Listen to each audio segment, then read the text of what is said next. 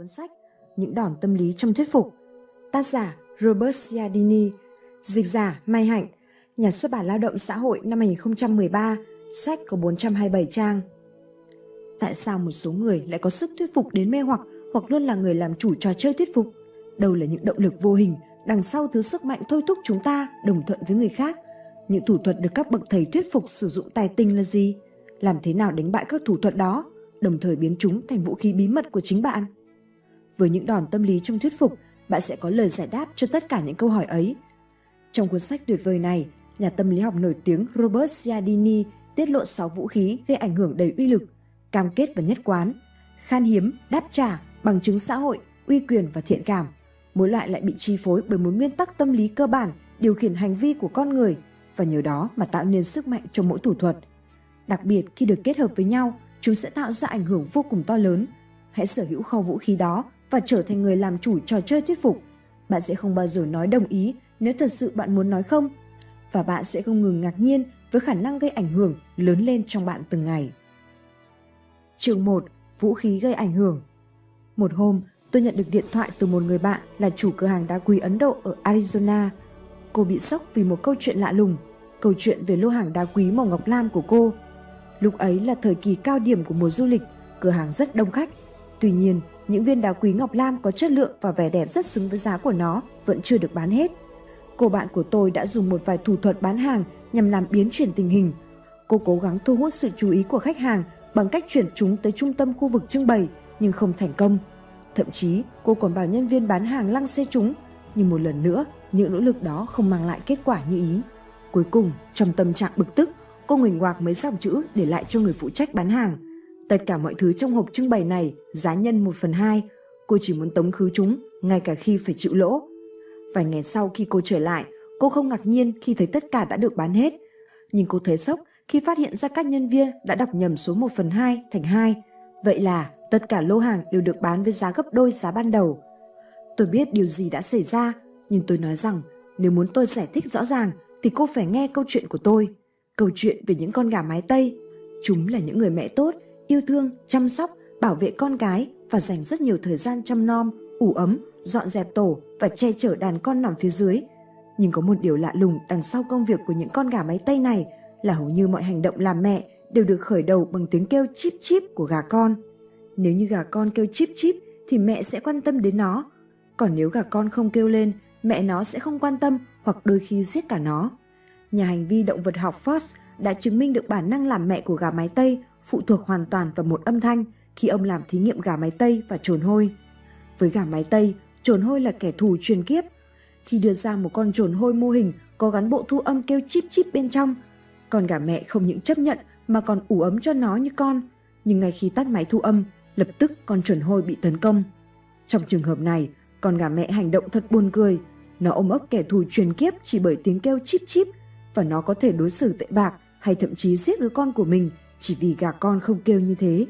Những nhà tập tính học nói rằng những loại hành vi máy móc và mù quáng khác thường xuyên được diễn ra trong nhiều loài. Mô hình tương tự của hành vi tự phát con người được chứng minh khéo léo trong phòng thí nghiệm của nhà tâm lý học xã hội Ellen Langer thuộc trường Harvard. Theo một nguyên lý nổi tiếng về hành vi con người, khi muốn có sự đồng thuận của ai đó, ta sẽ thành công nếu đưa ra lý do.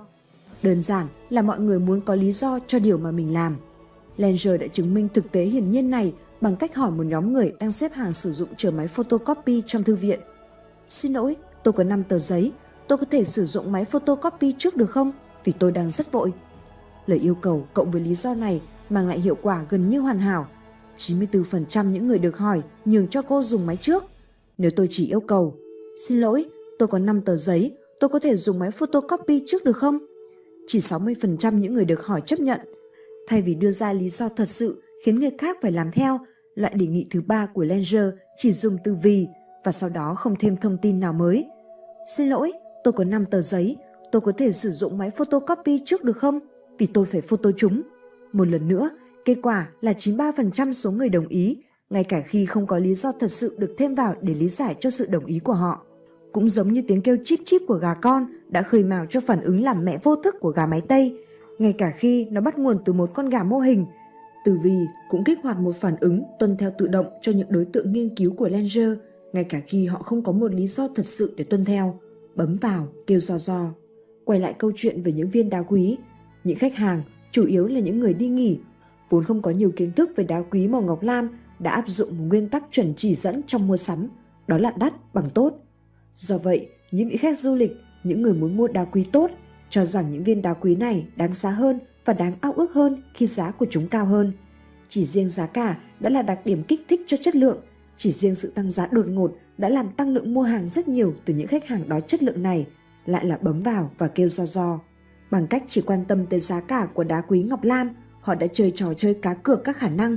Thay vì liệt kê các khả năng có lợi cho mình, bằng cách cố gắng xem xét cẩn thận từng dấu hiệu cho thấy giá trị của đá quý ngọc lam, họ chỉ căn cứ hoàn toàn vào một yếu tố thường có mối liên hệ với chất lượng của bất kỳ sản phẩm nào. Họ cờ rằng chỉ giá cả cũng đủ nói lên tất cả những gì mình muốn biết. Trên thực tế, hành vi khuôn mẫu, vô thức phổ biến trong phần lớn hành động của con người, vì trong nhiều trường hợp đó là cách cư xử hiệu quả nhất, còn trong những trường hợp khác nó hiển nhiên là cần thiết. Chúng ta phải sử dụng rất thường xuyên các khuôn mẫu, các quy luật nằm lòng của mình để phân loại chúng theo một vài đặc trưng chính và sau đó phản ứng lại mà không suy xét khi một trong những đặc điểm kích thích xuất hiện. Mặc dù được sử dụng rộng rãi trong đời sống hàng ngày và ngày càng thể hiện vai trò quan trọng trong tương lai, nhưng hầu hết mọi người lại hiểu biết rất ít về loại hành vi vô thức của mình. Có lẽ vì chúng hoạt động rất chính xác, máy móc và không cần suy nghĩ. Dù lý do là gì thì điều quan trọng là chúng ta đã xác định được tính chất của chúng. Chúng khiến ta rất dễ bị tổn thương khi đối tượng tấn công hiểu rõ cách thức hoạt động của chúng. Không giống như hầu hết chuỗi phản hồi bản năng không mang tính người, những cuộn băng vô thức của chúng ta thường phát triển từ những nguyên tắc tâm lý hay những khuôn mẫu mà ta đã học cách chấp nhận. Một số nguyên tắc này có khả năng điều khiển hành vi con người. Từ những thời khắc đầu tiên của cuộc đời, chúng ta đã bị chúng chế ngự và từ đó chúng thâm nhập vào thái độ hành vi của chúng ta tới mức chúng ta hiếm khi nhận ra sức mạnh của chúng. Mặc dù vậy, trong con mắt của người khác, mỗi nguyên tắc này có thể dò ra được và là thứ vũ khí chiến lược, một vũ khí gây ảnh hưởng tự động. Một số người hiểu rõ vũ khí gây ảnh hưởng tự động nằm ở đâu, sử dụng chúng thường xuyên và thành thục để có được những điều mình muốn. Họ đi từ va chạm xã hội này tới va chạm xã hội khác để đề nghị những người khác làm theo ý muốn của mình và tần suất thành công thì vô cùng ấn tượng. Bí quyết của tính hiệu quả đó nằm trong cấu trúc lời đề nghị, cách họ trang bị cho bản thân một hay nhiều vũ khí gây ảnh hưởng tồn tại trong một môi trường xã hội. Để làm được điều này, việc chọn lựa từ ngữ chính xác để gắn được một nguyên tắc tâm lý mạnh mẽ và khiến cuốn băng hành vi vô thức khởi động. Còn một vài yếu tố khác cũng bị tác động từ vũ khí gây ảnh hưởng tự động sẽ được miêu tả trong cuốn sách này. Quá trình máy móc, mà nhờ đó, sức mạnh bên trong vũ khí được kích hoạt và kết quả là bất cứ ai biết cách khơi nguồn sức mạnh cũng có thể khai thác chúng. Yếu tố thứ ba liên quan đến cách thức mà vũ khí gây ảnh hưởng tự động, truyền sức mạnh tới những người sử dụng. Những vũ khí này không giống như cái rùi cui nặng cung cấp một sức mạnh đáng kể để một người tấn công người khác nhằm khuất phục họ. Quá trình này diễn ra tinh vi và phức tạp hơn nhiều. Với việc thực hiện phù hợp, những người khai thác hầu như không cần cố gắng để thực hiện được mục đích của mình. Những điều họ cần làm là khởi động kho yếu tố gây ảnh hưởng lớn tồn tại trong tình huống đó và hướng chúng tới mục tiêu định trước. Nếu biết vận dụng các nguyên lý này đúng cách và đúng chỗ, cô có thể dễ dàng chiến thắng đối thủ khỏe mạnh hơn mình. Đó cũng là cách mà những người khai thác vũ khí gây ảnh hưởng tự động tồn tại quanh ta sử dụng. Người khai thác sử dụng sức mạnh của loại vũ khí này cho mục đích của mình mà chỉ cần dùng một chút năng lượng cá nhân. Đặc điểm cuối cùng của quá trình này cho phép những người khai thác có được một kết quả tuyệt vời, khả năng thao tác mà không cần có sự xuất hiện của quá trình thao tác. Hãy đảm bảo vũ khí gây ảnh hưởng nhỏ bé thú vị được tạo nên từ nguyên lý tương phản này không dễ khai thác. Lợi thế to lớn của nguyên lý này không chỉ là phát huy tác dụng mà còn hầu như không thể bị phát hiện. Những người áp dụng nguyên lý này có thể lợi dụng chút ảnh hưởng của nó nhưng không cần hiện diện mà vẫn tạo được tình huống có lợi cho mình. Câu chuyện về những người bán lẻ quần áo là một ví dụ. Một người đàn ông bước vào một cửa hiệu thời trang dành cho nam và nói rằng muốn mua một bộ comple và một cái áo len. Nếu bạn là người bán hàng, bạn sẽ giới thiệu cái gì đầu tiên? Chủ cửa hiệu quần áo chỉ thị cho nhân viên bán hàng phải giới thiệu những mặt hàng có giá cao trước. Lối suy nghĩ thông thường rất có thể dẫn đến điều ngược lại. Nếu người đàn ông này vừa tốn rất nhiều tiền để mua một bộ comple, ông ta sẽ lưỡng lự khi phải bỏ thêm tiền để mua chiếc áo len. Nhưng người bán hàng hiểu rõ hơn, họ cư xử phù hợp với điều mà nguyên lý tương phản sẽ đưa ra. Bán bộ comple trước vì đến lúc ngắm những chiếc áo len, dù đắt đến đâu cũng không bằng giá bộ comple. Theo các nhà phân tích thúc đẩy doanh số bán hàng, điều thú vị là ngay cả khi một người đàn ông bước vào cửa hàng quần áo với mục đích rõ ràng là mua một bộ comple, ông ta sẽ luôn trả nhiều hơn cho các phụ kiện nếu ông ta mua chúng sau bộ comple. Chương 2. Nguyên tắc đáp trả. Người già cho và nhận và nhận. Cách đây một vài năm, một vị giáo sư đại học làm một thí nghiệm nhỏ. Ông gửi thiệp mừng Giáng sinh cho một nhóm người hoàn toàn xa lạ. Mặc dù đã dự kiến trước một số phản ứng, ông không khỏi ngạc nhiên khi nhận được thư trả lời. Những tấm bưu thiếp mừng ngày lễ gửi tới tấp đến ông từ những người chưa từng gặp hay biết về ông. Phần lớn, họ không bao giờ cần biết đến vị giáo sư vô danh này. Họ nhận được một tấm thiệp mừng ngày lễ và bấm vào kêu do do, họ tự động gửi một tấm thiệp đáp trả. Mặc dù chỉ được thực hiện trên một phạm vi nhỏ, nhưng nghiên cứu này cho thấy hành vi của một trong những vũ khí gây ảnh hưởng uy lực nhất quanh ta, nguyên tắc đáp trả. Nguyên tắc này nói rằng chúng ta phải cố gắng đáp trả tương đương với những gì người khác cho mình. Nếu một người phụ nữ giúp ta một điều gì đó, ta cũng phải giúp lại cô ấy. Nếu một người đàn ông tặng ta một món quà sinh nhật, ta cũng phải nhớ và tặng một món quà vào ngày sinh nhật của anh ấy. Vì vậy, do thói quen của nguyên tắc đáp trả, chúng ta bị bắt buộc phải đáp lại bằng những đặc ân, những món quà, những lời mời hay những điều tương tự như vậy trong tương lai. Một khía cạnh ấn tượng của nguyên tắc đáp trả và lòng biết ơn là nó lan rộng trong văn hóa loài người. Và trong mỗi xã hội đó, nguyên tắc này lại phát triển rộng khắp, thấm sâu vào các hình thức trao đổi khác nhau. Có thể nói, cơ chế nợ nần mang ơn đã phát triển từ nguyên tắc đáp trả là đặc trưng duy nhất chỉ có ở xã hội loài người. Nhờ đó, con người mới thực hiện được phân công lao động, trao đổi các mặt hàng nhiều chủng loại, các dịch vụ khác nhau và tạo ra một tập hợp phụ thuộc lẫn nhau, giúp kết nối các cá nhân thành một tập thể hoạt động hiệu quả. Xã hội loài người đã thực hiện chính xác việc khi tạo ra một lợi thế cạnh tranh đáng kể từ nguyên tắc đáp trả và đảm bảo cho các thành viên được rèn luyện để tin tưởng và làm nó. Mỗi người đều được dạy sống sao cho xứng đáng với nguyên tắc đó và hiểu xã hội sẽ trừng phạt và nhạo báng những kẻ vi phạm nó như thế nào. Bởi vì những người nhận mà không cố gắng đáp trả sẽ bị ghét bỏ, nên chúng ta thường làm đủ mọi cách để không bị coi là nằm trong số đó. Chính những nỗ lực của chúng ta trong quá trình đáp trả vô hình chung đã tạo cơ hội cho những cá nhân đứng ngoài lợi dụng kiếm lời. Một lý do khiến nguyên tắc đáp trả có thể được sử dụng như một phương tiện để giành được sự đồng thuận của người khác chính là quyền năng của nó. Nguyên tắc này chiếm giữ một sức mạnh đáng sợ, thường mang lại câu trả lời đồng ý cho một lời đề nghị thường chắc chắn sẽ bị từ chối, trừ phi đối phương đang mang cảm giác nợ nần. Nguyên tắc đáp trả mạnh đến mức nhấn chìm ảnh hưởng của một yếu tố, thiện cảm với người đề nghị, thường ảnh hưởng đến quyết định đồng thuận. Bạn hãy nghĩ tới những hàm ý này. Những người chúng ta không thích, những người phụ trách bán hàng vô vị, nhạt nhẽo, những người cáu bẩn, những đại diện của các tổ chức xa lạ, nhưng lại rất có thể khiến chúng ta làm theo những gì họ muốn chỉ bằng cách cho ta một đặc ân trước khi đề nghị một điều gì đó. Chính trị cũng là mảnh đất cho nguyên tắc đáp trả thể hiện quyền năng. Các thủ thuật đáp trả xuất hiện ở mọi cấp độ. Ở cấp độ cao nhất, các quan chức đắc cử tham gia tầng bốc nhau và sự trao đổi ân nghĩa này làm cho chính trị trở thành nơi của những người cùng phe xa lạ. Những lá phiếu không phù hợp cho các dự thảo luật hay chiến lược hành động của một đại biểu nghị viện được coi là sự đáp trả ân nghĩa đối với người đề xuất dự luật đó. Ở cấp độ khác, chúng ta có thể thấy sức mạnh đã được thừa nhận của nguyên tắc đáp trả trong việc các cá nhân và tập thể mong muốn đưa quà tặng, đặc ân cho các quan chức hành pháp và tư pháp trong một loạt cách chế tài đối với quà tặng và đặc ân. Ngay cả với những đóng góp chính trị hợp pháp, việc tích trữ ơn nghĩa cũng là nền tảng để người ta ủng hộ cho một ứng cử viên yêu thích. Ở cấp độ địa phương, các tổ chức chính trị địa phương biết rằng phương pháp chính để giữ chức là mang lại một chút đặc ân cho cử tri. Những tay sai địa phương của rất nhiều thành phố vẫn hoạt động rất hiệu quả theo cách này, nhưng không chỉ có dân thường đánh đổi sự ủng hộ chính trị lên những đặc ân cá nhân nhỏ. Tất nhiên, sức mạnh của nguyên tắc đáp trả cũng tồn tại trong lĩnh vực kinh doanh. Ta hãy cùng xem xét ví dụ quen thuộc trích từ hàng mẫu miễn phí. Là một thủ thuật marketing, hàng mẫu miễn phí có một lịch sử lâu đời và ấn tượng. Trong nhiều trường hợp, một lượng nhỏ sản phẩm được phát cho các khách hàng tiềm năng để xem họ có thích sản phẩm đó hay không. Và tất nhiên, đó là lời đề nghị hợp pháp của các nhà sản xuất. Họ mong muốn giới thiệu với công chúng chất lượng sản phẩm. Tuy nhiên, giá trị của sản phẩm mẫu còn nằm ở chỗ chúng là quà tặng và chịu ảnh hưởng của nguyên tắc đáp trả. Nguyên tắc đáp trả đã chi phối rất nhiều tình huống của bản chất cá nhân thuần khiết, nơi sự trao đổi tiền bạc và thương mại không phải là vấn đề. Nguyên tắc này chi phối cả những món nợ không mong đợi. Ở phần trên, chúng ta đã cho rằng sức mạnh của nguyên tắc đáp trả nằm ở chỗ nếu trước tiên ai đó, dù là người xa lạ, người ta không thích, không chào đón, cho ta một đặc ân, thì họ vẫn có được cơ hội khiến ta đồng thuận theo yêu cầu của họ. Tuy nhiên, bên cạnh sức mạnh còn có một khía cạnh khác trong nguyên tắc này cho phép hiện tượng sau diễn ra. Một người có thể khơi cảm giác biết ơn khi mang đến cho ta một đặc ân không mong đợi.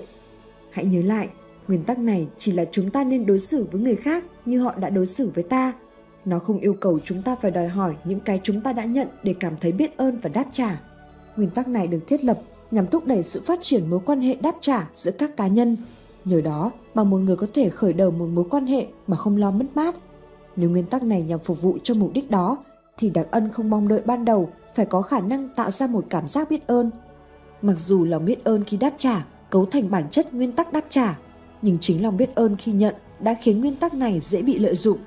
Lòng biết ơn khi nhận khiến ta bị giảm khả năng lựa chọn đối tượng mình muốn mang ơn và trao quyền năng đó vào tay kẻ khác. Những món quà không mong muốn vẫn có khả năng khiến người khác cảm thấy biết ơn. Đã bao nhiêu lần chúng ta nhận được những món quà nhỏ qua thư, các địa chỉ cá nhân, thiệp chúc mừng, móc chìa khóa từ các tổ chức từ thiện xin gây quỹ cùng một phiếu đi kèm. Hàng hóa gửi kèm có thể được coi là một món quà của tổ chức và số tiền tôi muốn gửi lại không nên được coi là sự thanh toán mà chỉ là sự hiến tặng. Như bức thư từ một chương trình truyền giáo viết, có thiệp chúc mừng mà tôi nhận được không phải là để cần đáp trả mà để khuyến khích lòng tốt của bạn. Nếu chúng ta xem xét lợi ích ở khía cạnh thuế, ta có thể hiểu được vì sao những tấm thiệp lại mang đến lợi nhuận đến cho các tổ chức nhiều đến vậy thay vì những món hàng. Tồn tại một áp lực văn hóa mạnh mẽ đòi hỏi sự đáp trả một món quà, ngay cả khi nó không được mong muốn, nhưng không tồn tại một áp lực tương tự bắt buộc mua một sản phẩm thương mại không mong muốn. Nguyên tắc này có thể khởi đầu cho những trao đổi thiếu công bằng. Nguyên tắc này được phát triển nhằm khuyến khích trao đổi bình đẳng giữa các đối tác, nhưng nó cũng có thể mang lại những kết quả thiếu công bằng mà không thể chối cãi. Nguyên tắc này đòi hỏi một dạng hành động phải được đáp trả bằng một dạng hành động tương tự. Một đặc ân phải phù hợp với một đặc ân khác. Nó không chấp nhận một thái độ làm ngơ và càng không phải là sự tấn công. Nhưng trong danh giới hành động, người ta cho phép có sự linh hoạt. Một đặc ân nhỏ ban đầu có thể tạo ra một cảm giác biết ơn, khiến người ta đồng ý đáp trả lại một đặc ân lớn hơn. Bởi vì nguyên tắc này cho phép một người lựa chọn bản chất của đặc ân mình mang ơn và bản chất của việc đáp trả đặc ân nhằm xóa bỏ nợ nần. Chúng ta rất dễ bị những người mong muốn lợi dụng nguyên tắc này lôi kéo vào những cuộc trao đổi bất công. Nhượng bộ qua lại Có một cách thức thứ hai sử dụng nguyên tắc đáp trả khiến người khác làm theo một yêu cầu. Tuy cách này phức tạp hơn cách trực tiếp thực hiện một đặc ân và đề nghị một đặc ân đáp trả, nhưng trong nhiều trường hợp, nó mang lại hiệu quả lớn hơn nhiều lần. Trải nghiệm cá nhân cách đây vài năm của tôi là dẫn chứng đầu tiên cho hoạt động hiệu quả của thủ thuật này. Tôi đang đi bộ trên đường thì một cậu bé khoảng 11-12 tuổi lại gần. Cậu bé tự giới thiệu và nói rằng mình đang bán vé cho buổi trình diễn siếc thường niên của nhóm hướng đạo sinh được tổ chức vào thứ bảy tới. Cậu bé hỏi tôi có muốn mua vài vé với giá 5 đô la không? Tôi từ chối. Được thôi, cậu bé nói. Nếu chú không muốn mua vé, chú có muốn mua mấy thanh sô-cô-la của chúng cháu không? Chỉ một đô la một thanh thôi ạ. À. Tôi mua hai thanh và ngay sau đó nhận ra một điều gì đó khác thường đã xảy ra. Tôi nhận ra cảnh ngộ mình gặp phải bởi tôi không thích sô-cô-la, tôi thích tiền hơn và tôi đứng đó với hai thanh sô-cô-la của cậu bé và cậu bé quay đi với hai đô la của tôi. Đó là một ví dụ kinh điển cho thấy vũ khí gây ảnh hưởng tự động có khả năng chuyển sức mạnh cho một lời đề nghị. Tôi đã chuyển sang mua một cái gì đó không phải vì bất kỳ cảm giác thích thú nào mà vì lời đề nghị mua được đưa ra theo cách lôi kéo sức mạnh từ nguyên tắc đáp trả. Và việc tôi thích sô-cô-la hay không không phải là vấn đề. Cậu bé hướng đạo sinh đã nhượng bộ tôi và bấm vào kêu do do, tôi đáp trả lại bằng một nhượng bộ. Nguyên tắc đáp trả mang lại sự nhượng bộ lẫn nhau theo hai cách. Cách thứ nhất rất dễ thấy, nó đặt áp lực lên người đã nhận một nhượng bộ và đòi hỏi một sự đáp trả tương tự. Cách thứ hai tuy không rõ ràng nhưng lại đóng vai trò trụ cột giống như trong trường hợp những đặc ân, những món quà hay sự trợ giúp, mà ở đó nghĩa vụ đáp trả một nhượng bộ, thôi thúc người ta thực hiện những thỏa thuận xã hội mong muốn bằng cách đảm bảo bất kỳ ai tìm kiếm để bắt đầu thỏa thuận đó sẽ không bị lợi dụng.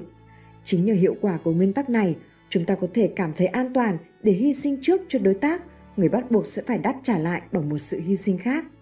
Do nguyên tắc đáp trả chi phối quá trình thỏa hiệp nên có thể sử dụng nhượng bộ ban đầu như một phần của kỹ thuật thuyết phục hiệu quả cao.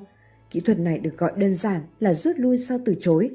Giả sử bạn muốn tôi đồng ý một đề nghị nào đó. Trước hết, bạn phải tận dụng cơ hội đề nghị một điều lớn với tôi, một điều mà chắc chắn tôi sẽ từ chối. Sau khi tôi từ chối, bạn đề nghị một điều gì đó nhỏ hơn mà bạn thật sự định nhắm tới. Giả sử bạn đã nghĩ ra câu chữ khéo léo cho lời đề nghị thứ hai, khiến tôi phải coi nó như một sự nhượng bộ với mình và cảm thấy sẵn sàng đáp lại bằng một sự nhượng bộ. Điều ngay lập tức khiến tôi cảm thấy thoải mái, làm theo lời đề nghị thứ hai của bạn. Ảnh hưởng của nguyên tắc đáp trả và nguyên tắc tương phản có thể tạo ra một quyền năng đáng sợ nằm trong chuỗi rút lui sau từ chối, năng lượng hợp nhất của cả hai có khả năng tạo ra những hiệu quả đáng kinh ngạc. Minh họa rõ nét nhất cho một khía cạnh của phương pháp đề nghị nhỏ theo sau đề nghị lớn diễn ra trong một hoạt động của một cửa hàng bán lẻ gọi là bàn về sản phẩm dẫn đầu.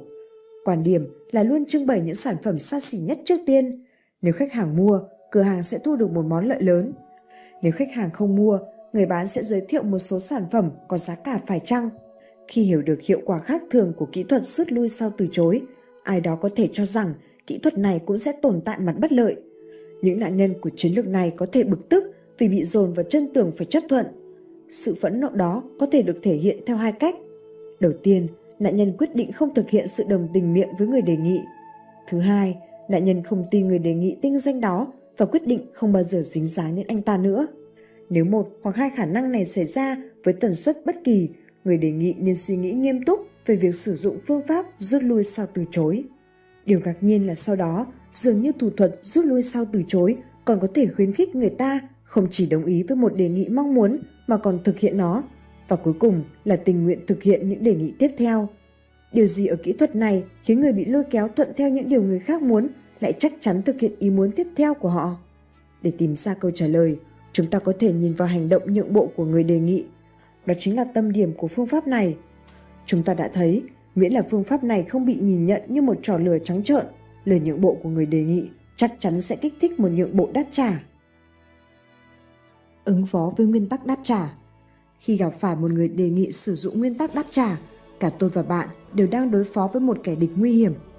Thực hiện hay không một đặc ân hay một nhượng bộ ban đầu, họ đều sẽ tranh thủ một đồng minh đầy quyền năng trong chiến dịch giành lấy sự chấp thuận của ta. Chúng ta có thể thuận theo mong muốn của người đề nghị và khi làm như vậy, tức là không chống nổi nguyên tắc đáp trả. Hoặc chúng ta có thể từ chối làm theo và chịu mũi rùi tấn công của nguyên tắc này lên cảm giác công bằng và biết ơn. Đầu hàng hay chịu tấn công mạnh mẽ, đó đều là những viễn cảnh ảm đạm. Thật may mắn, đó không phải là những lựa chọn duy nhất của chúng ta. Khi hiểu biết đầy đủ về bản chất của đối thủ, ta có thể tách ra khỏi trận địa chấp thuận không thương tích và thậm chí đôi khi là còn khá hơn lúc đầu. Điều thiết yếu là phải nhận ra người đề nghị đang viện sự giúp đỡ của nguyên tắc đáp trả hoặc bất kỳ thứ vũ khí gây ảnh hưởng nào để có được sự chấp thuận của chúng ta không phải là những đối thủ thật sự. Nhưng làm thế nào để có thể cân bằng ảnh hưởng của một nguyên tắc xã hội như nguyên tắc đáp trả? Nguyên tắc đó dường như quá rộng lớn để thoát ra và quá mạnh mẽ để vượt qua khi đã được kích hoạt. Có lẽ câu trả lời lúc này là ngăn chặn sự kích hoạt của nó. Vấn đề là khi đã được đưa ra, sẽ rất khó để nhận biết lời đề nghị có chân thành hay không hoặc hành động đầu tiên đó có phải là sự lợi dụng hay không. Nếu chúng ta luôn giả định điều xấu nhất, chúng ta sẽ không thể nhận được lợi ích từ bất kỳ nhượng bộ nào hay đặc ân đúng đắn nào mà các cá nhân không hề có mục đích lợi dụng nguyên tắc đáp trả đưa ra. Có một giải pháp khác khả thi hơn. Giải pháp này khuyên ta nên chấp nhận những yêu cầu đầu tiên của người khác, nhưng chỉ chấp nhận cái cơ bản của lời đề nghị, chứ không phải toàn bộ cái được đưa ra. Nếu một người đưa ra một lời đề nghị giúp đỡ lịch sự, chúng ta có thể sẵn lòng chấp nhận và nhận thấy rằng chúng ta đã tự bắt mình phải đáp trả một lúc nào đó trong tương lai. Tuy nhiên, nếu đề nghị ban đầu hóa ra chỉ là một phương tiện, một trò lừa, một thủ đoạn được tạo ra nhằm kích thích chúng ta thuận theo một đặc ân đáp trả lớn hơn thì lại là chuyện khác. Đối phương của chúng ta không phải là một người hảo tâm mà là một kẻ đầu cơ trục lợi và chúng ta phải phản ứng lại hành động của anh ta chính xác theo cách này. Chương 3. Nguyên tắc cam kết và nhất quán, con quỷ của trí óc. Cũng giống như các loại vũ khí có tính ảnh hưởng khác, loại vũ khí này ẩn giấu bên trong mỗi người điều khiển hành động của chúng ta với một sức mạnh vô hình. Điều này cũng khá dễ hiểu. Điều khao khát đến mức ám ảnh của chúng ta có vẻ nhất quán với những gì chúng ta đã làm. Ngay khi lựa chọn hoặc đưa ra một quan điểm, chúng ta sẽ bắt gặp những áp lực mang tính cá nhân và liên cá nhân, buộc ta phải cư xử nhất quán với lời cam kết này.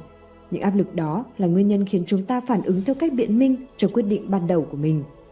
Trong thí nghiệm với những người đặt cược tại cuộc đua ngựa, 30 giây trước khi đặt tiền, họ cảm thấy lưỡng lự và không chắc chắn, 30 giây sau khi đặt tiền, họ cảm thấy lạc quan và tin tưởng hơn rất nhiều. Hành động ra quyết định cuối cùng, trong trường hợp này là mua tấm vé đặt cược đã trở thành yếu tố quyết định. Ngay khi một quan điểm được đưa ra, nhu cầu về sự nhất quán đòi hỏi người ta phải hành động sao cho những điều họ tin tưởng và cảm nhận nhất quán với những điều mình đã làm. Họ tự thuyết phục mình rằng mình đã đưa ra lựa chọn đúng đắn và không có gì phải nghi ngờ. Họ hoàn toàn cảm thấy thoải mái về lựa chọn đó. Để hiểu tại sao sự nhất quán lại là một động cơ mạnh mẽ, thì điều quan trọng là phải nhận ra rằng trong phần lớn các trường hợp, sự nhất quán rất được ưa chuộng và có khả năng thích ứng. Sự thiếu nhất quán không được hoan nghênh trong xã hội. Một người có niềm tin, ngôn từ và hành động không nhất quán với nhau thường hay do dự, ngượng ngập, hai mặt và thậm chí còn yếu đuối tinh thần. Mặt khác, mức độ nhất quán cao thường gắn kết với sức mạnh cá nhân và trí tuệ. Sức mạnh này nằm ở trung tâm của sự logic, sự hợp lý, sự ổn định và tính chân thật. Rõ ràng là sự nhất quán cá nhân tốt đẹp được đánh giá rất cao và cần phải như vậy. Nó mang lại cho chúng ta một định hướng hợp lý và có lợi cho thế giới này. Chúng ta sẽ giàu có hơn nếu như cách tiếp cận với các vấn đề của chúng ta bị sự nhất quán ràng buộc chặt chẽ. Thiếu vắng nó, cuộc sống của chúng ta sẽ gặp nhiều khó khăn, bấp bênh. Tuy nhiên, do việc trở nên nhất quán đã trở thành một yếu tố quá điển hình trong những mong muốn của chúng ta, chúng ta rất dễ tự động hình thành thói quen trở nên nhất quán.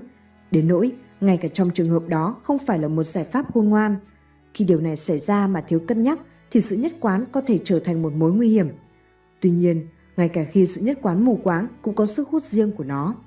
Thứ nhất, cũng giống như các hình thức phản ứng tự động khác, sự nhất quán tạo cho chúng ta một lối tắt để đi xuyên qua sự bon chen của cuộc sống hiện đại. Ngay khi chúng ta đã quyết định một vấn đề, sự nhất quán bướng bỉnh mang lại cho chúng ta một sự xa xỉ đầy quyến rũ. Chúng ta thật sự không phải đau đầu suy nghĩ về vấn đề đó một lần nào nữa. Ở khía cạnh này, sự nhất quán mang lại lợi ích rất lớn cho chúng ta. Nó mang lại cho chúng ta một biện pháp thuận tiện, hiệu quả và tương đối dễ dàng để đương đầu với môi trường phức tạp hàng ngày. Điều này đòi hỏi chúng ta phải tiêu tốn một lượng lớn năng lượng trí óc. Khi đó sẽ dễ hiểu vì sao sự nhất quán tự động lại là một phản ứng khó kiềm chế. Nó tạo ra một lối thoát giúp chúng ta trốn tránh sự khắc nghiệt của những suy nghĩ nối tiếp. Nếu như sự nhất quán tự động có chức năng như một tấm chắn bảo vệ chống lại tư duy, sẽ không có gì ngạc nhiên nếu như những người muốn chúng ta không phải nghĩ quá nhiều khi đưa ra câu trả lời đồng thuận với những yêu cầu của họ khai thác nó. Đối với những người lợi dụng, khi quyền lợi của họ được đáp ứng nhờ những phản ứng máy móc, thiếu suy nghĩ đối với những lời yêu cầu của họ, thì xu hướng nhất quán tự động của chúng ta chính là một mỏ vàng.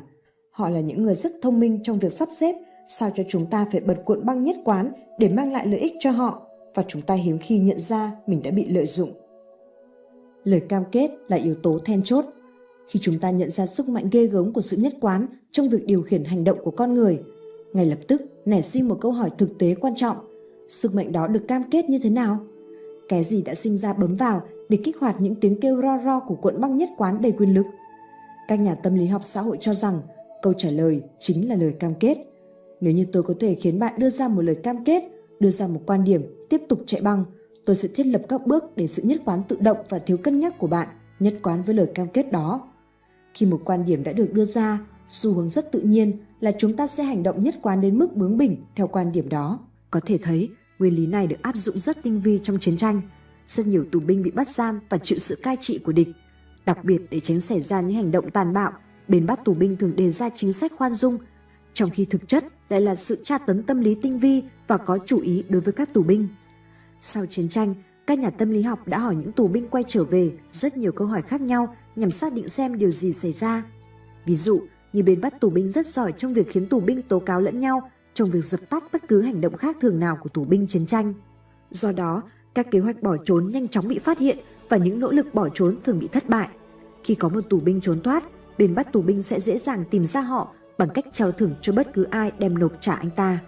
Các nghiên cứu chỉ ra rằng cai tù dựa phần lớn vào các áp lực cam kết và nhất quán để đạt được sự đồng thuận mong muốn của tù binh. Có những tù binh được huấn luyện không cung cấp bất cứ thông tin gì ngoại trừ tên, cấp bậc và số thứ tự của mình. Không tra tấn thân thể tàn bạo, làm sao có thể khiến những tù binh này cung cấp thông tin quân sự, giao nộp những người bạn tù hoặc công khai tố cáo đất nước mình? Câu trả lời rất đơn giản, hãy bắt đầu từ những cái nhỏ nhặt và phát triển nó. Cách tiếp cận này không chỉ được vận dụng trong chiến tranh mà rất nhiều tổ chức kinh doanh đã sử dụng nó đều đặn. Thủ thuật bắt đầu với một lời yêu cầu nhỏ nhằm đạt được sự chấp thuận cuối cùng với những yêu cầu lớn có liên quan, có tên gọi là kỹ thuật khởi sự thuận lợi. Để một lời cam kết phát huy tác dụng theo cách này, cần lưu ý đến một vài điều kiện nhất định. Để tìm ra đó là những điều kiện gì, một lần nữa chúng ta lại xem xét trải nghiệm các tù binh trong các trại tù binh. Cần phải hiểu rõ rằng mục đích chính của bên bắt được tù binh không đơn giản là moi tin tức từ những tù binh, mà còn là truyền bá, làm thay đổi thái độ và sự nhận thức của họ về bản thân, về hệ thống chính trị, vai trò của đất nước họ trong chiến tranh. Rất nhiều bằng chứng chứng tỏ chương trình này cực kỳ thành công. Hành động kỳ diệu, bằng chứng rõ ràng nhất về những điều con người thật sự tin tưởng và cảm nhận bắt nguồn từ việc làm chứ không phải từ lời nói. Nhằm cố gắng hiểu rõ bản chất của một người, các nhà quan sát theo dõi sát sao hành động của anh ta. Bên bắt được tù binh nhận thấy là bản thân mỗi người cũng sử dụng loại bằng chứng này để có thể hiểu được bản chất của mình. Cách cư xử nói cho anh ta biết về mình. Đây chính là nguồn thông tin chủ yếu về niềm tin, giá trị và thái độ của anh ta. Thấu hiểu tầm quan trọng của nguyên tắc tự nhận thức này, họ bắt đầu thực hiện những kinh nghiệm về trại giam để các tù binh có thể hành động nhất quán theo cách mà họ mong muốn. Viết tay là loại hoạt động xác nhận mà bên bắt được tù binh liên tục thúc giục các tù binh thực hiện. Họ không chỉ đơn thuần yên lặng lắng nghe hoặc đồng ý bằng miệng với các nguyên tắc của bên bắt được tù binh, họ luôn bị ép phải viết ra. Khi một tù binh đã viết ra điều mà người bên bắt được tù binh mong muốn, anh ta tin rằng mình đã làm được như vậy. Cơ hội để lãng quên hay chối bỏ chính điều mà anh ta đã là không hề có vì chúng chỉ dành cho những lời tuyên bố miệng. Nhưng nó đã được thể hiện bằng chữ viết của anh ta, một hành động được chứng minh bằng giấy mực không thể hủy bỏ đã điều khiển anh ta, khiến cho niềm tin và sự tự nhận thức về bản thân của anh ta nhất quán với những gì anh ta đã làm mà không thể phủ nhận. Lợi ích thứ hai của bằng chứng viết tay là người khác có thể xem được. Điều đó có nghĩa là nó có thể được sử dụng để thuyết phục những cái khác. Nó có thể thuyết phục họ thay đổi thái độ theo hướng của lời tuyên bố. Nhưng quan trọng hơn, nó có thể thuyết phục họ rằng tác giả chân thành tin tưởng vào những điều đã viết ra. Có một xu hướng rất tự nhiên ở con người là cho rằng lời tuyên bố phản ánh thái độ chân thật của người đã viết nó và họ vẫn tiếp tục tin tưởng như vậy ngay cả khi biết người đó không thật sự thoải mái khi lựa chọn lời tuyên bố này. Ngay khi đưa ra một lời cam kết tích cực, sự tự nhận thức sẽ bị thúc ép từ cả hai phía bằng những áp lực nhất quán. Từ bên trong có một áp lực khiến cho sự tự nhận thức về bản thân nhất quán với hành động. Từ bên ngoài có một áp lực thầm kín hơn, xu hướng điều chỉnh sự tự nhận thức này phù hợp với cách mà những người khác hiểu về chúng ta. Và do những người khác tin tưởng vào những gì chúng ta đã viết, ngay cả khi chúng ta không có nhiều lựa chọn về vấn đề đó, chúng ta sẽ lại một lần nữa trải nghiệm một sự lôi kéo mới khiến cho sự tự nhận thức nhất quán với lời tuyên bố viết tay. Một lý do khiến cho những bằng chứng viết tay phát huy hiệu quả trong việc gây ra sự thay đổi thật sự mang tính cá nhân là do chúng có thể dễ dàng đưa ra công chúng. Kinh nghiệm về những tù binh cho thấy nhiều người đã nhận thức khá rõ về một nguyên tắc tâm lý quan trọng. Những lời cam kết mang tính công chúng có xu hướng trở thành những lời cam kết mãi mãi. Bất cứ khi nào một người đưa ra một quan điểm mà những người khác đều biết, anh ta sẽ nỗ lực duy trì quan điểm đó để trông giống như một con người nhất quán. Vì một người không nhất quán sẽ bị đánh giá là không kiên định, không chắc chắn, dễ bị tác động, đãng trí hoặc không ổn định. Một người nhất quán sẽ được đánh giá là một người hợp lý, quả quyết, đáng tin cậy và mạnh mẽ. Nỗ lực phi thường Một lý do khác khiến cho những lời cam kết viết tay trở nên rất hiệu quả là vì chúng đòi hỏi rất nhiều nỗ lực hơn những lời cam kết bằng miệng. Và một bằng chứng rất rõ ràng là nỗ lực dành cho một lời cam kết càng nhiều bao nhiêu thì khả năng ảnh hưởng của nó đến thái độ của người cam kết càng lớn bấy nhiêu. Sự lựa chọn từ bên trong, việc xem xét các hành động khác nhau như các hoạt động truyền bá của bên bắt được tù binh, các nghi thức kết nạp của các hội nam sinh đại học đã cung cấp một vài thông tin có giá trị về lời cam kết. Dường như những lời cam kết có hiệu quả nhất trong việc thay đổi sự tự nhận thức về bản thân và cách xử sự trong tương lai của một người là những lời cam kết tích cực, công khai và đòi hỏi nhiều nỗ lực. Các nhà khoa học xã hội khẳng định chúng ta chấp nhận chịu trách nhiệm cho một hành động khi chúng ta lựa chọn thực hiện nó mà không có những áp lực mạnh mẽ từ bên ngoài. Một giải thưởng lớn chính là một loại áp lực từ bên ngoài. Nó khiến chúng ta thực hiện một hành động nhất định nhưng không khiến chúng ta chấp nhận chịu trách nhiệm cho hành động đó. Kết quả là chúng ta không cảm thấy bị cam kết với nó. Điều này cũng đúng với một lời đe dọa đáng sợ. Nó có thể thúc đẩy sự ưng thuận ngay tức thì nhưng không thể tạo ra lời cam kết lâu dài. Ứng phó với nguyên tắc bằng chứng xã hội sự nhất quán chính là con quỷ trong những trí tuệ nhỏ bé. Lời trích dẫn của rap Wando Emerson vì một vài lý do nào đó, theo thời gian, những dị bản của lời tuyên bố khiến nó mang ý nghĩa hoàn toàn khác biệt và khi xem xét thấu đáo, nó mang ý nghĩa hoàn toàn ngớ ngẩn. Chúng ta không nên xóa đi sự khác biệt này bởi vì đó là vũ khí phòng thủ duy nhất hiệu quả chống lại những vũ khí ảnh hưởng có trong các nguyên tắc kết hợp của lời cam kết và sự nhất quán. Mặc dù sự nhất quán thường rất tốt đẹp, thậm chí còn quan trọng, nhưng cũng có loại nhất quán cứng nhắc, dại dột mà chúng ta phải tránh xa. Đó chính là xu hướng trở nên nhất quán máy móc và thiếu thận trọng mà Emerson muốn nhắc đến. Và đó cũng là xu hướng mà chúng ta phải cảnh giác vì nó đưa chúng ta tới gần thủ thuật của những người muốn lợi dụng sự cam kết máy móc, chuỗi nhất quán vì lợi nhuận. Tuy nhiên, do sự nhất quán máy móc rất hữu ích khi cho phép chúng ta cư xử hợp lý và tiết kiệm thời gian, nên nhìn chung, chúng ta không thể quyết định loại bỏ nó ra khỏi cuộc sống của mình. Kết quả có thể rất tệ, nếu như thay vì kêu do do theo việc làm và quyết định ban đầu của mình, việc này giúp chúng ta không phải nghĩ kỹ về mỗi hành động trước khi thực hiện nó. Chúng ta có thể không bao giờ có thời gian để hoàn thành bất cứ điều gì quan trọng. Cách duy nhất để có thể thoát ra khỏi tình thế tiến thoái lưỡng nan này là biết được khi nào thì sự thống nhất đó có thể dẫn tới sự lựa chọn tồi. Trên thực tế, có những dấu hiệu nhất định, hai loại dấu hiệu khác nhau để gợi ý cho chúng ta. Chúng ở trên các bộ phận khác nhau của cơ thể. Loại dấu hiệu thứ nhất rất dễ nhận ra. Nó xuất hiện ngay tại hõm thượng vị khi chúng ta nhận ra rằng mình đã bị lừa để phục tùng theo một lời yêu cầu mà mình không muốn thực hiện. Chương 4. Nguyên tắc bằng chứng xã hội. Chân lý là chúng ta. Nguyên tắc này phát biểu, chúng ta có thể xác định điều gì đúng bằng cách tìm ra điều mà những người khác cũng cho là đúng. Nguyên tắc này đặc biệt được áp dụng vào cách ta quyết định điều gì tạo nên hành vi đúng đắn. Chúng ta quan niệm một hành vi trở nên đúng đắn hơn trong một tình huống cụ thể sẵn có nào đó khi thấy người khác cũng thực hiện như vậy. Bình thường, khuynh hướng coi một hành động phù hợp hơn khi những người khác cũng hành động như thế hoạt động khá tốt. Theo lẽ thường, chúng ta sẽ ít mắc lỗi khi cư xử phù hợp với bằng chứng xã hội hơn là chống lại nó. Khi rất nhiều người cùng làm một điều gì đó, điều đó là đúng đắn. Đặc trưng này của nguyên tắc chuẩn mực xã hội là sức mạnh chủ yếu nhưng đồng thời cũng là điểm yếu của nó. Giống như các vũ khí gây ảnh hưởng khác, nguyên tắc bằng chứng xã hội cũng tạo ra một lối tắt thuận tiện quyết định cách cư xử nhưng đồng thời cũng khiến người sử dụng rất dễ bị tổn thương trước sự tấn công của những kẻ trục lợi. Trong trường hợp những tiếng cười thu sẵn, vấn đề nảy sinh khi chúng ta bắt đầu phản ứng với bằng chứng xã hội theo cách không suy xét và mang tính phản xạ, khiến ta có thể bị lừa vì bằng chứng giả một phần hay hoàn toàn. Sự dại dột không nằm ở chỗ, chúng ta dùng tiếng cười của người khác để quyết định xem điều đó có hài hước hay không và khi nào cười là thích hợp. Đó là bắt kịp với nguyên tắc bằng chứng xã hội đáng tin cậy. Sự dại dột nằm ở chỗ, chúng ta làm như vậy để phản ứng với tiếng cười giả dù thế nào thì một đặc trưng quái đản của tính hài hước, một âm thanh cũng hoạt động giống như bản chất của tính hài hước. Bạn còn nhớ, nhờ tiếng kêu chip chip rất đặc trưng của gà con, gà mẹ sẽ thể hiện hay từ chối sự chăm sóc mẫu tử chỉ dựa vào âm thanh này. Chỉ cần tiếng kêu kích thích của gà con cũng đủ để khởi động cuộn băng làm mẹ. Bài học về gà Tây và trồn hôi là bằng chứng tuyệt vời cho mối quan hệ giữa số lượng người xem trung bình và việc nhà quản lý truyền hình bật những đoạn tiếng cười. Các nhà quản lý truyền hình chỉ đang khai thác sở thích những lối tắt đó của chúng ta và khuynh hướng tự động phản ứng lại dựa trên bằng chứng một phần. Họ biết rằng cuộn băng của họ sẽ dẫn dắt cuộn băng của chúng ta bấm vào kêu do do. Không chỉ có các nhà quản lý truyền hình sử dụng bằng chứng xã hội cho lợi ích của mình, khuynh hướng coi một hành động đúng đắn hơn nếu những người khác cũng hành động tương tự được khai thác trong vô vàn hoàn cảnh. Những người phục vụ ở quầy rượu thường bỏ thêm vào bình tiền ba một vài đô la vào đầu mỗi buổi tối để kích thích khách hàng đầu tiên bỏ tiền ba vào và tạo ấn tượng rằng việc bỏ tiền vào đó là hành động thích hợp ở quán rượu. Những người gác cửa nhà thờ cũng thường làm vậy với các thùng tiền quyên góp vì mục đích tương tự và cũng thu được hiệu quả rất tốt.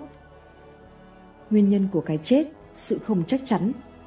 Nếu chúng ta định bảo vệ bản thân khỏi bất kỳ một vũ khí nào, điều tối quan trọng là ta cần biết các điều kiện hoạt động tối ưu của chúng, nhờ đó có thể nhận ra khi nào ta bị tổn thương nhiều nhất do ảnh hưởng của chúng. Đối với nguyên tắc bằng chứng xã hội, chúng ta đã có một gợi ý về một thời điểm nó hoạt động tốt nhất. Nói chung, khi chúng ta không chắc chắn về mình, khi tình huống không rõ ràng hay vẫn còn mơ hồ, khi sự không chắc chắn ngự trị, chắc chắn chúng ta sẽ mong đợi và có hành động của nhiều người khác là đúng đắn. Tuy nhiên, trong quá trình kiểm tra phản ứng của những người khác để giải quyết sự không chắc chắn của bản thân, chắc chắn chúng ta sẽ xem xét kỹ một sự kiện còn mơ hồ nhưng quan trọng. Đặc biệt trong tình huống còn nhập nhằng, khuynh hướng nhìn xem những người khác làm gì có thể dẫn tới một hiện tượng rất thú vị được gọi là ngu dốt đa nguyên. Ví dụ điển hình về tính ỉ trệ của những người ngoài cuộc và gây ra rất nhiều cuộc tranh luận trong giới báo chí, chính trị, khoa học, bắt đầu bằng một vụ giết người bình thường ở khu nữ hoàng, thành phố New York. Một người phụ nữ gần 30 tuổi, Catherine Genover, bị giết hại trong một vụ tấn công đêm khuya trên đường đi làm về nhà. Giết người là hành động không dễ dàng bị lãng quên, nhưng trong một thành phố với quy mô và những lề lối như New York, vụ giết Genover sẽ không chiếm được nhiều sự quan tâm, nó chỉ chiếm một phần cột báo trong tờ New York Times. Câu chuyện của Catherine Genover cũng sẽ chết cùng vào ngày đó trong tháng 3 năm 1964 nếu không có một sự nhầm lẫn. Tổng biên tập của tờ Time, Rotenter, hỏi vị cảnh sát về một vụ giết người khác trên địa bàn khu nữ hoàng, nhưng ông này lại nghĩ đó là vụ của Genovers nên đã kể lại một chi tiết thật sự gây choáng váng mà cảnh sát điều tra đã khám phá. Điều đó khiến tất cả những người nghe trong đó có cả vị quyền cảnh sát, đều kinh hoàng và muốn có một lời giải thích. Catherine không bị bóp cổ và chết nhanh chóng. Cái chết của cô kéo dài, đau đớn, ồn ào và công khai. Kẻ tấn công đuổi theo và tấn công cô trên đường 3 lần trong 35 phút trước khi con sao của hắn khiến cô im bặt tiếng kêu cầu cứu. Không thể tưởng tượng nổi, 38 người hàng xóm đã cùng chứng kiến cái chết của cô qua khung cửa sổ an toàn của họ mà không có ai nhón tay bấm điện thoại gọi cho cảnh sát. Tại sao 38 người tốt lại không biết làm gì trong tình huống đó? Không ai có thể hiểu nổi. Ngay cả bản thân những người chứng kiến cũng ngơ ngác. Tôi không biết. Một vài người đưa ra những lý do yếu ớt giải thích cho phản ứng của mình. Ví dụ, họ e sợ hay không muốn tham gia vào sự vụ. Nhưng những lý do này không thể đứng vững. Chỉ cần một người nào đó giấu tên gọi cho cảnh sát là đã có thể cứu sống Catherine mà không phải gặp nguy hiểm trong tương lai. Sự lo sợ những rắc rối có thể xảy ra với cuộc sống của họ cũng không phải là lý do thuyết phục giải thích cho sự im lặng đáng sợ đó. Một điều gì đó đã xảy ra mà ngay cả bản thân họ cũng không thể giải thích được. Báo chí cũng như các phương tiện thông tin khác nhấn mạnh lời giải thích duy nhất có giá trị trong thời điểm đó. Các nhân chứng cũng giống như phần lớn chúng ta, không quan tâm đến mức sẵn sàng tham gia vào vụ việc. Chúng ta đang dần trở thành những người ích kỷ, vô tình. Tính khắc nghiệt của cuộc sống hiện đại, đặc biệt là cuộc sống nơi đô thị, đã làm cho cảm xúc chúng ta chai cứng. Chúng ta đang trở thành xã hội lạnh lùng, không cảm giác và thờ ơ trước cảnh khốn cùng của những người xung quanh. Các nhà tâm lý học đưa ra một giả thuyết là không có ai giúp đỡ vì có quá nhiều người cùng quan sát. Các nhà tâm lý học biện luận rằng vì ít nhất hai lý do. Thứ nhất, một người đứng ngoài quan sát một tình huống khẩn cấp chắc chắn sẽ không giúp khi có rất nhiều người cùng quan sát. Lý do này khá thẳng thắn. Nếu có vài người có thể giúp đỡ xung quanh, trách nhiệm cá nhân của mỗi người sẽ giảm. Có lẽ một người nào đó sẽ giúp hay gọi cứu trợ. Có lẽ một người nào đó đã có thể làm như vậy bởi mọi người đều nghĩ rằng có ai khác đã hoặc sẽ giúp nên không ai làm gì cả. Lý do thứ hai kích thích sự tò mò về mặt tâm lý học, nó được thiết lập dựa trên nguyên tắc bằng chứng xã hội và bao gồm cả hiệu ứng ngu dốt đa nguyên. Một việc khẩn cấp xảy ra thường xuyên và rõ ràng sẽ không còn khẩn cấp. Một người đàn ông nằm trên đường đi là nạn nhân của một vụ tấn công hay chỉ là một gã đàn ông say xỉn. Một âm thanh chói tai từ ngoài đường vọng lại là tiếng súng hay là một vụ nổ xe tải. Những tiếng động bên nhà hàng xóm là một vụ tấn công cần gọi cảnh sát hay là tiếng đập vỡ đồ đạc mà người xen vào sẽ cực kỳ vô duyên. Điều gì sẽ xảy ra tiếp theo? Vì sự không chắc chắn này, khuynh hướng tự nhiên của chúng ta là nhìn quanh, tìm kiếm xem người khác làm gì. Chúng ta có thể học từ cách những người chứng kiến khác phản ứng để quyết định xem một vụ việc có khẩn cấp hay không. Nhưng mọi người lại quên là những người đang quan sát khác cũng đang tìm kiếm một bằng chứng xã hội. Và bởi vì chúng ta đều thích tự chủ và không bị bấn loạn giữa những người khác, chắc chắn ta sẽ lẳng lặng tìm kiếm bằng chứng đó với cái nhìn ngụy trang lướt nhanh qua những người xung quanh. Sau đó, tất cả mọi người đều thấy những người khác điềm tĩnh và không hành động gì cả. Hậu quả là, và bởi nguyên tắc bằng chứng xã hội, sự kiện này sẽ đồng thời được hiểu là không có gì khẩn cấp. Điều này, theo các nhà tâm lý học, là trạng thái ngu dốt đa nguyên. Trong đó, mỗi người quyết định rằng vì không có ai lo lắng nên không có gì thật sự khẩn cấp đang diễn ra. Trong khi đó, nguy hiểm có thể đang xảy ra với một cá nhân. Nạn nhân hóa bản thân Khi được trang bị kiến thức khoa học này, trong tình trạng khẩn cấp, khả năng nạn nhân nhận được sự hỗ trợ của những người đứng ngoài sẽ tăng đáng kể. Điều then chốt là hiểu rằng các nhóm đứng ngoài không hỗ trợ do họ không chắc chắn chứ không phải là không tử tế. Họ không giúp đỡ vì không chắc chắn tình huống khẩn cấp có thật sự tồn tại hay không và họ không biết có phải chịu trách nhiệm cho hành động hay không. Khi họ chắc chắn về trách nhiệm của mình trong việc can thiệp vào một tình huống khẩn cấp rõ ràng, chắc chắn họ sẽ phản ứng. Ví dụ, bất ngờ bạn bị đột quỵ, bạn thấy tay chân bị tê và lan lên cả mặt, cảm thấy mất phương hướng, bạn dựa vào thân cây để nghỉ một chút. Ngay sau đó, bạn nhận ra một điều gì đó cực kỳ nghiêm trọng đang xảy ra. Nhiều nhóm người đi qua bạn và không ai để ý đến bạn. Một vài người chú ý hành động dựa vào thân cây và nét mặt kỳ lạ của bạn. Họ kiểm tra bằng chứng xã hội xung quanh mình và thấy không ai có phản ứng lo lắng. Họ đi qua và tự thuyết phục mình rằng không có gì nghiêm trọng xảy ra. Nếu ở trong tình thế này, bạn sẽ làm gì để vượt qua sự hiểu lầm đang cản trở sự trợ giúp của người khác? Vì khả năng thể chất của bạn đang giảm dần, điều quan trọng lúc này là thời gian. Điều quan trọng với bạn lúc này là cố gắng nhanh chóng nhờ trợ giúp, nhưng kiểu đề nghị giúp đỡ nào hiệu quả nhất? Kêu, rên hay thậm chí khóc không phải là cách tốt nhất. Các cách này có thể khiến người khác chú ý đến bạn, nhưng không cung cấp đủ thông tin để đảm bảo cho họ coi đó là một tình huống thật sự khẩn cấp. Bạn cần làm nhiều hơn là cố thu hút sự chú ý. Bạn phải kêu to rằng mình đang cần trợ giúp. Bạn không được phép để người đi qua xác định trường hợp của bạn không khẩn cấp. hãy thét lên, cứu tôi với, để thể hiện là bạn cần trợ giúp khẩn cấp. Rõ ràng ngay lúc đó là nạn nhân, bạn phải làm nhiều hơn là chỉ báo cho những người đứng ngoài rằng bạn cần một sự trợ giúp khẩn cấp. Bạn phải loại bỏ cảm giác không chắc chắn của họ về việc sẽ giúp như thế nào và ai là người giúp, nhưng cách nào hiệu quả và đáng tin cậy nhất.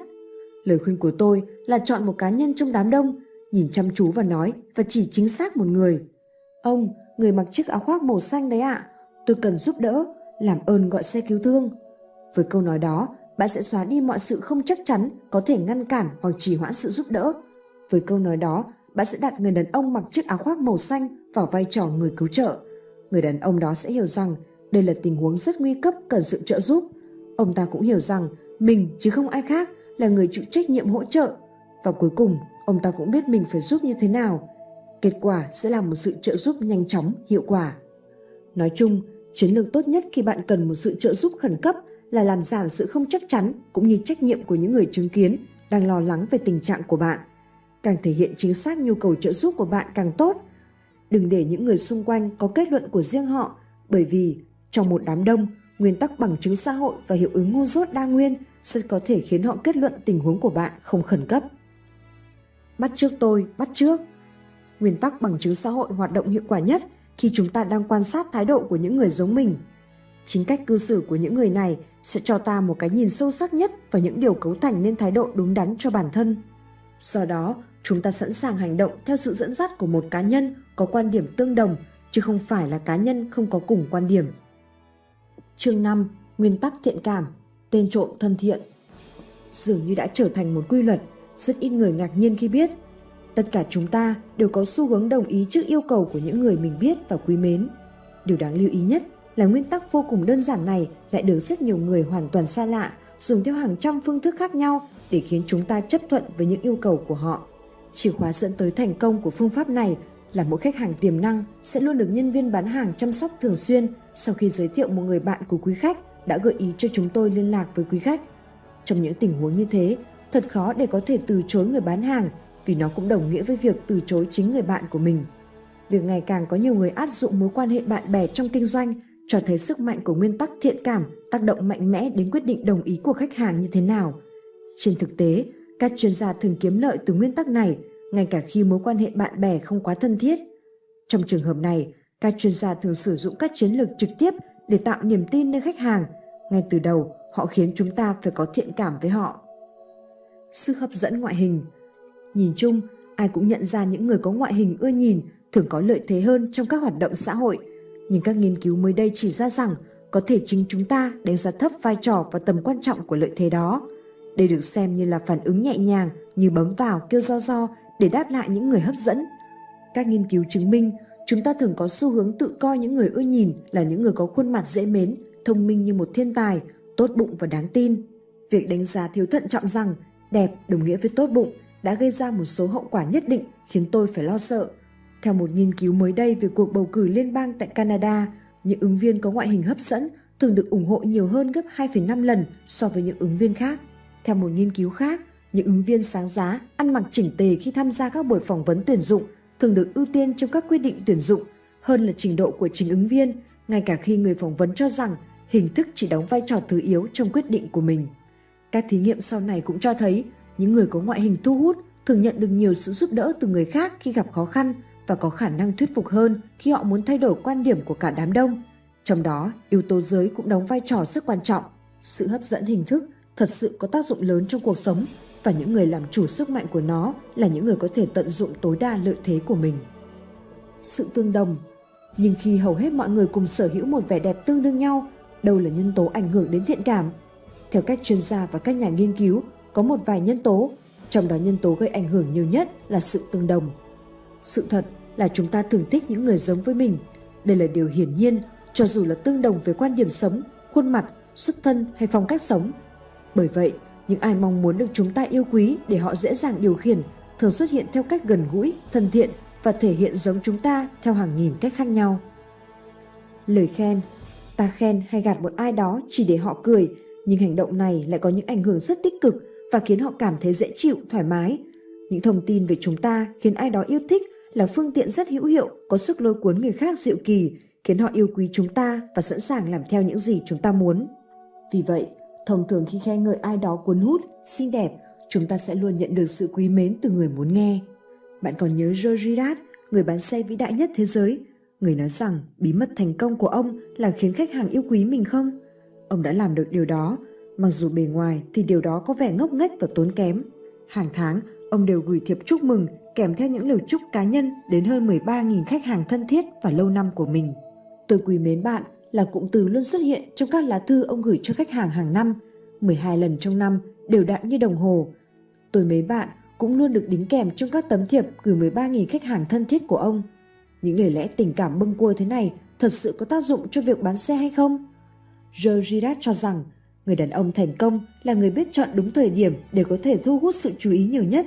Joe luôn ý thức được sự thật vô cùng quan trọng, đó chính là bản năng của con người. Những lời xu nịnh luôn có sức hút đối với chúng ta. Mặc dù tính cả tin của chúng ta cũng có những giới hạn đặc biệt khi chúng ta chắc chắn kẻ xu nịnh kia đang cố gắng lôi kéo mình, nhưng đã trở thành quy luật, có một xu hướng chung là chúng ta thường tin theo những lời ca ngợi tán dương và thường thích những người nói điều đó, ngay cả khi biết rõ những lời nói đó không đúng sự thật.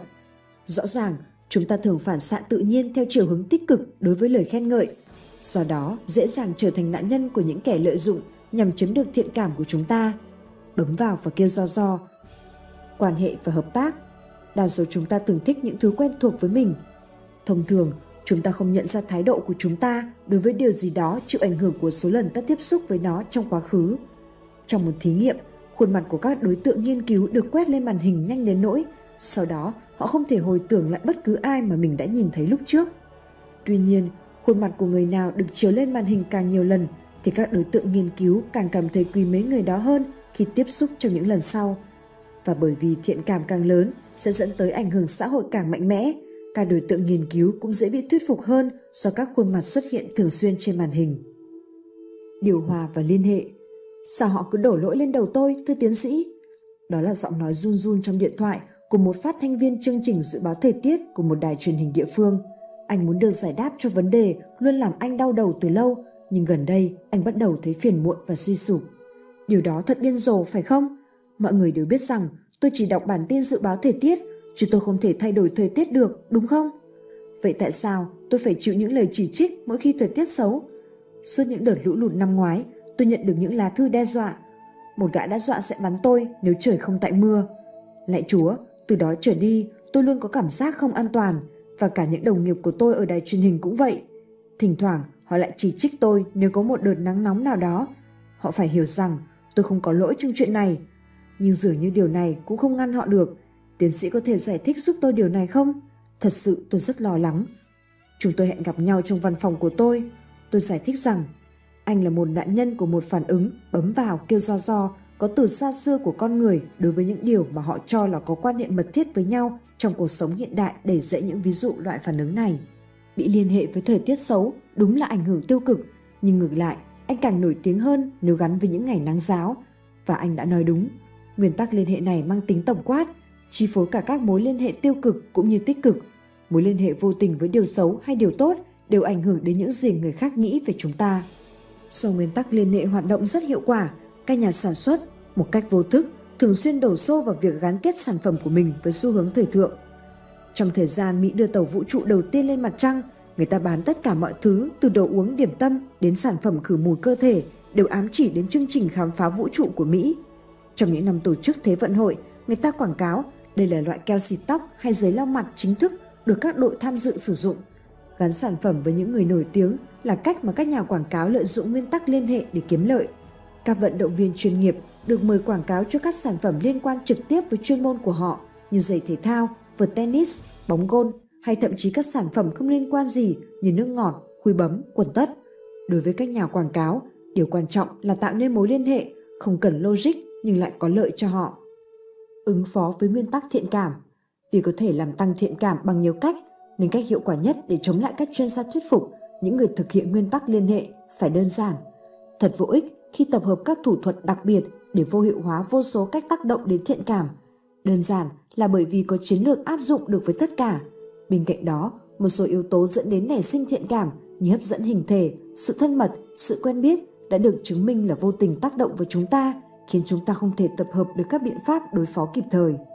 Chúng ta cần tìm một cách tiếp cận chung, một cách có thể áp dụng với bất kỳ yếu tố liên quan đến thiện cảm nào nhằm trung hòa ảnh hưởng không mong muốn lên các quyết định tuân thủ của mình.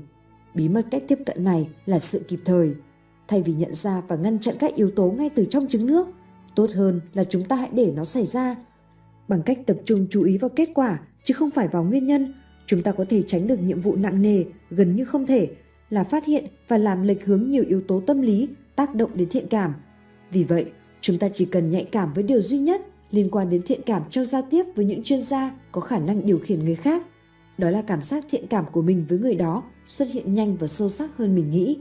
Khi để ý đến cảm giác này, chúng ta sẽ biết ngay người này đã sử dụng thủ thuật nào đó và chúng ta bắt đầu có biện pháp đối phó. Cần nhớ rằng, chiến lược tôi đề xuất sử dụng nhiều nhu thuật mà bản thân đối phương rất ưa dùng. Chúng ta không cố ngăn cản ảnh hưởng của các yếu tố làm nảy sinh thiện cảm mà hoàn toàn ngược lại. Chúng ta cứ mặc cho các yếu tố phát huy tác dụng và sau đó lợi dụng nó để chống lại người kia. Ảnh hưởng càng lớn càng dễ phát hiện, do đó càng dễ cho sự cảnh sát của chúng ta phản ứng lại. Chương 6. Nguyên tắc uy quyền, đồng thuận do ảnh hưởng. Hàm ý không phải nội dung. Ngay từ lần đầu tiên xem quảng cáo cà phê Sanka của Robert Young, điều thú vị nhất mà tôi thấy ở đó là việc sử dụng ảnh hưởng của nguyên tắc quyền lực mà không hề có quyền lực thật. Vẻ bề ngoài của quyền lực là đủ. Điều này cho chúng ta thấy tầm quan trọng của việc phản ứng không suy xét theo những người có quyền lực. Khi ở trạng thái sẵn sàng phản ứng, bấm vào kêu ra do, chúng ta thường dễ bị ảnh hưởng từ biểu tượng và thực chất của quyền lực. Danh vị Danh vị là biểu tượng quyền lực khó nhưng cũng dễ đạt được nhất. Thông thường để có được điều này, một người bình thường sẽ phải mất hàng năm làm việc và tích lũy, nhưng một số người khác cũng có thể đạt được mà không cần nỗ lực. Họ dán nhãn mác cho mình và sau đó nhận được sự đồng thuận tự động của người khác Do sự nhìn nhận về tầm vóc của chúng ta có liên quan đến việc đánh giá địa vị, nên một số đối tượng rất có thể lợi dụng điều này bằng cách lấy tầm vóc thay cho địa vị. Trong quần xã của một số loài động vật, khi địa vị của con đực gắn với nền tảng của sự thống trị, thì tầm vóc là yếu tố quan trọng để quyết định vị trí của các con trong đàn. Thông thường, khi chiến đấu với đối thủ, con đực nào to hơn và mạnh hơn sẽ giành chiến thắng. Trang phục Biểu tượng thứ hai của quyền lực có thể lôi cuốn chúng ta đến sự đồng thuận máy móc là trang phục. Mặc dù là thứ hữu hình và rõ ràng hơn danh vị, vẻ ngoài của quyền lực cũng rất dễ bị giả mạo. Đồ trang sức Ngoài các bộ đồng phục, quần áo cũng có thể là biểu tượng cho một hình thức phổ biến của quyền lực khi nó được dùng với tính chất trang sức.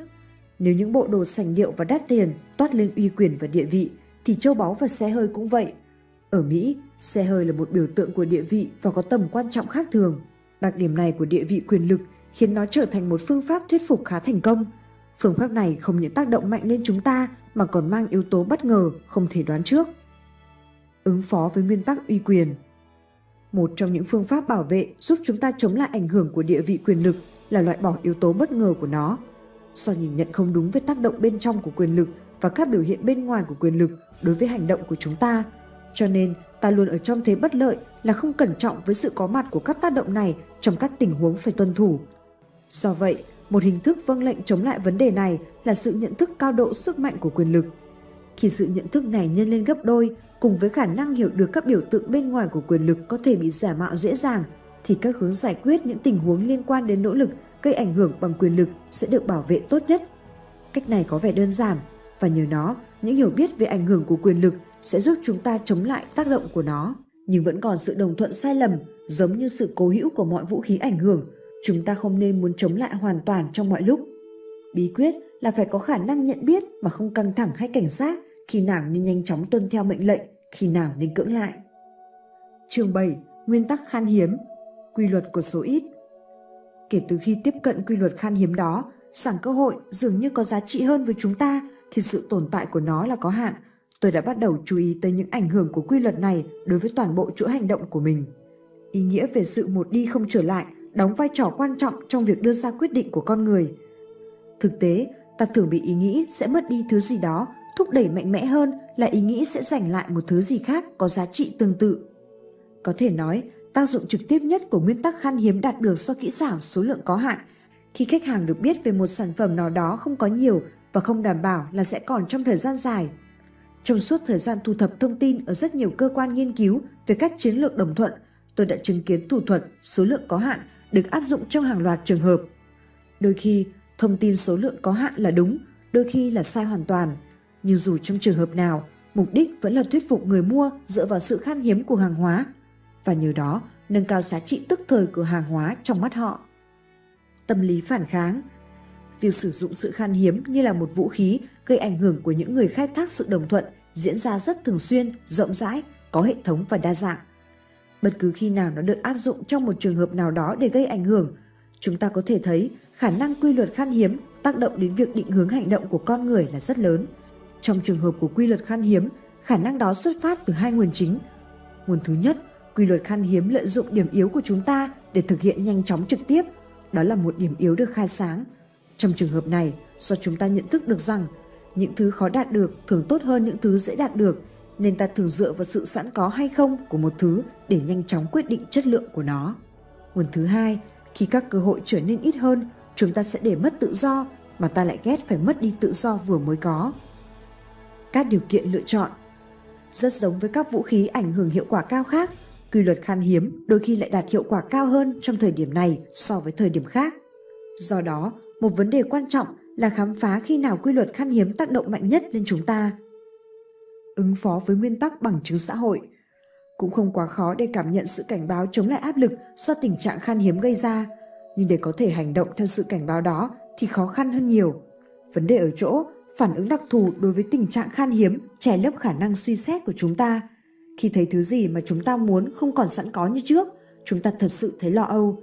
Đặc biệt trong những trường hợp có sự cạnh tranh trực tiếp, máu sẽ dồn lên, sự tập trung bị thu hẹp và cảm xúc bắt đầu dâng lên. Khi đó, hướng hành động theo bản năng sẽ tiến lên, trong khi mặt nhận thức và lý trí thì rút lui. Khi sự khuấy động đó diễn ra, thật khó có thể giữ bình tĩnh và cân nhắc kỹ lưỡng hướng tiếp cận của chúng ta. Bất cứ khi nào đối diện với những áp lực do sự khan hiếm của một món hàng hóa, chúng ta phải đối diện với câu hỏi, cái mà ta muốn ở món hàng là gì? Nếu câu trả lời là vì lợi ích được sở hữu một thứ hiếm có, mang tính xã hội, kinh tế hay tâm lý, thì áp lực từ sự khan hiếm sẽ chỉ cho ta biết ta muốn trả bao nhiêu cho món hàng đó. Món hàng càng khan hiếm bao nhiêu thì ta thấy nó càng giá trị bấy nhiêu. Nhưng thông thường, ta không chỉ muốn một thứ gì đó đơn thuần vì muốn sở hữu nó. Thay vào đó, ta muốn nó vì giá trị sử dụng của nó, tức là ta muốn ăn, uống, sờ, nghe, lái nó, hay nói cách khác là sử dụng nó. Phần kết, ảnh hưởng tức thì, sự chấp thuận ban đầu trong giai đoạn máy móc. Rất thường xuyên, khi quyết định về ai hay cái gì đó, chúng ta không sử dụng hết những thông tin liên quan vốn có. Thay vào đó, ta chỉ dùng một mẩu thông tin đơn độc và tiêu biểu cho tất cả những thông tin cần thiết. Mặc dù thường cho ta những chỉ dẫn đúng đắn, nhưng một mẩu thông tin tách biệt như thế cũng có thể đẩy chúng ta đến những sai lầm ngớ ngẩn. Nếu những kẻ láo cá lợi dụng những sai lầm như thế này thì sẽ khiến chúng ta có vẻ ngốc nghếch và tồi tệ. Mặc dù tính nhạy cảm dẫn đến những quyết định ngốc nghếch thường đi kèm với việc chúng ta chỉ dựa vào một đặc tính đơn lẻ của thông tin có liên quan, như nhịp sống hiện đại lại đòi hỏi chúng ta phải thường xuyên sử dụng những lối tắt như vậy. Chúng ta có khả năng tiếp nhận vô số các yếu tố thực tế liên quan mà không bị giới hạn trí óc như những động vật. Do đó, ta có thể đưa ra những quyết định đúng đắn. Thực tế, chính ưu thế xử lý thông tin so với các loài khác đã giúp chúng ta trở thành loài thống trị trên hành tinh này. Cảm ơn các bạn đã lắng nghe và hãy ủng hộ sách